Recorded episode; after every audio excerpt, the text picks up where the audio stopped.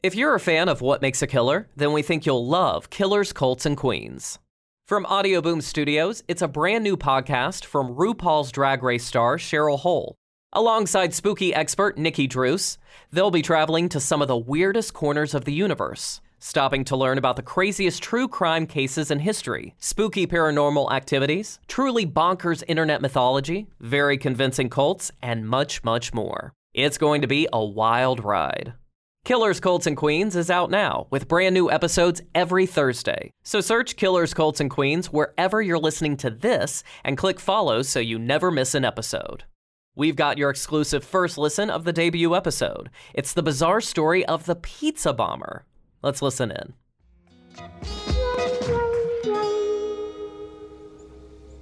It's a warm early afternoon in August 2003 in the sleepy city of Erie, Pennsylvania. During the lunchtime rush at around 1:30, the phone rings at Mamma Mia's Pizza on Peach Street. Tony Ditmo, the owner of the restaurant, takes an order for two large sausage and pepperoni pizzas, but he can't quite make out the address that the customer is giving for delivery. So he hands the phone over to his colleague, Brian Wells. Even though it's the end of his shift, 46 year old Brian notes down the delivery address, grabs the pizzas, and heads out. Just two hours later, a sinister scavenger hunt has resulted in Brian finding himself sitting in the middle of the street, surrounded by police, after just robbing a bank with a bomb cuffed around his neck, begging them to help him. The clock is ticking for him, but how did he get here? And was he an innocent man held captive, or was he hiding a secret? Let's find out. Wow. 30 seconds in. Oh my Christ. So he went from a simple sausage pizza to blowing up a bank. Well, not him not blowing up a bank, but robbing a bank. Oh. And he now has a bomb secured around his neck, sitting outside the bank. Uh, uh, I really don't I really don't have any words already because I'm just so confused.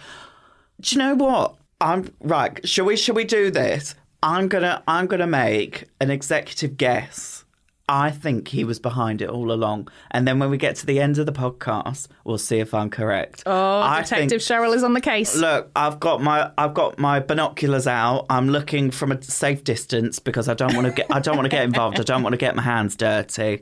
But I think from my my executive decision from the jump is that good old Bry is a naughty boy. Might have possibly had something to do with this. Okay, right. Pizza, sausage pizza, bank, bomb. Let's let's let's Let's go. Let's dive in.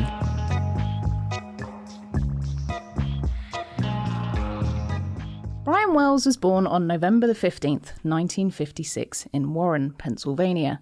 He was raised in the Erie area of the state along with his six siblings.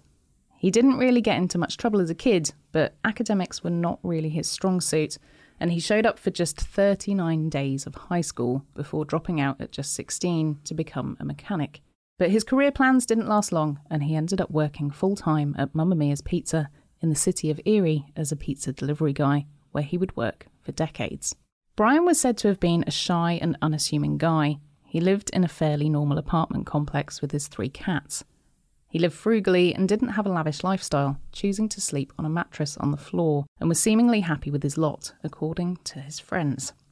His landlady and neighbour, Linda Payne, said that Brian was kind, and he apparently even took wheel trims off his car because they were too shiny. He's basically the complete antithesis of you and me. Nothing shiny, whereas we're all about the shiny. Look, if you could see me right now, I'm sitting and recording this podcast in full drag. So I'm here in a head to toe rhinestone Yeah, exactly. catsuit. So, uh, exactly.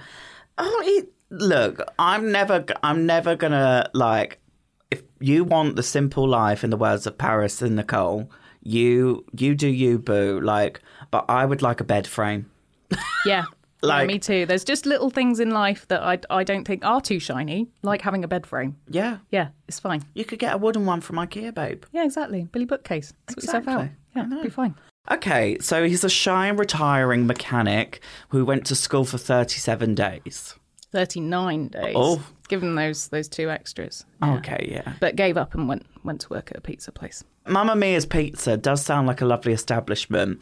Yeah. And I can just envision like pictures of like Mario and Luigi on the wall because you, you just hear like, Mamma Mia! Yeah, exactly. Princess Peach serving you pepperoni. On Sundays, he would invite his widowed mum over for dinner and a movie. But other than that, he was happy to be alone, telling his landlady that he would rather go homeless than move back in with his mum after he got into a car accident which wrecked his vehicle and he had nothing to deliver pizzas in anymore. Brian was so unassuming and trustworthy, in fact, that his landlady Linda actually helped him buy a used car to get him back on his feet so he could start delivering pizzas again, and he eventually paid it back in full. He also only ever called into work late because one of his beloved cats had died. Oh, don't. I know. Oh, my heart is melting already. But basically, he was generally a model employee. The only thing maybe a little bit out of the ordinary about Brian was that he was fond of hiring sex workers. He kept an address book with the names and numbers of the local sex workers in the area, and it was clear who his favourite was a woman by the name of Jessica Hoopsick, which is a very unfortunate name. Oh, God bless her. I hope she's got a good doctor. Mm, yeah, I'm gonna need it. Oh, no. Look, Nikki, I love you with all my heart and soul, but when you tease me like this, it's like you're twisting my knickers. I can't take it. Brian's last day alive started like any other. He went to buy breakfast at McDonald's and then picked up the daily newspaper before heading home and essentially passing the time until work began. And it's then things take a turn. Remember that delivery he made at the end of his shift? Well, the address didn't turn out to be somebody's house. It was an old disused TV transmission tower at the bottom of a dirt track. I know. When Brian arrived at the address, he claimed he was jumped by two men who forced something around his neck, fixing it like a giant handcuff. Once it had clicked into place, it seemed to set off a ticking timer, and it was then he realised it was a bomb. What in the saw is going on? Brian was then given instructions for a scavenger hunt by the men and a list of four things to do. If he was successful in completing his tasks, he would find a code which would disarm the bomb, allowing him to unlock it. As part of his scavenger hunt, Brian is provided with a walking stick that is secretly a shotgun. And to be honest, it's very obvious that it's a shotgun. It really does look like one. Yeah, Nikki, I'm not going to lie to you. I don't think there's any disguising of a shotgun. no, even as a walking stick. Because how are you going to hide that handle? Oh yeah, let me let me just hide the bullets. Let me just hide the trigger. Yeah, yeah it's just Yeah, a piece of wood. Yeah, yeah, it's just a piece of wood. It's not a problem. He was also given a t shirt to wear that had the word guess in capital letters scrawled across the front in what looked like marker pen. And I gotta be honest, since I learnt about this case, every time I see someone wearing a Guess Jeans t shirt now, I think of this. And you will too. Yeah, no, no, I'm never going to be able to look at Guess ever again. So, the scavenger hunt. Police found eight handwritten pages of instructions and information. But let's first look at the rules. You must follow a course of instructions to find keys and combination codes to disarm the bomb. Do not insert keys into keyholes until instructed. Some keyholes are booby trapped to prevent tampering. Drive 60 miles an hour throughout the course. Use only two or three minutes at each stop. A sentry will be watching at each stop to ensure you are not being followed. Bomb has tripwires. Forcing or tampering will detonate. All weapons, papers, containers, tapes, etc. must be returned to us. Each item you find after dropping money has a key and or combination word. You will need to decipher the combination. This will disarm some tripwires before you unlock. This procedure is to make sure you leave no materials behind. Do you know what I've just thought about? What? What happened to the two sausage pizzas? I'm not sure if it's because I'm hungry or I'm too too traumatized by the intensive rules, but with the two pizzas just left at the So tower. if this was you, you'd be like, all right, but first I'm having a slice of that.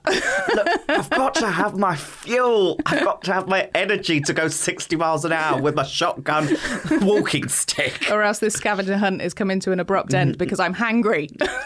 Look, I look. I am a very hangry person. If if I don't get some foodie in my system, it's game over. But oh my god, these rules are insane. I know. Eight pages of them. That's a that's a lot to take on before going and risking your life. Well, and think somebody's just clamped a bomb around your neck and then they hand you eight pages of instructions. I, I would not be reading that. No, be I going, panic on the "Ah!" tube. So trying to read like a map, for example, I would not cope. I'd be like Gemma Collins. I'm claustrophobic. But yeah, it's, it's I'm very- sick of playing games. I'm literally gamed out from this scavenger hunt already. Search for Killers, Cults, and Queens on your favourite podcast app and make sure you follow so you never miss an episode.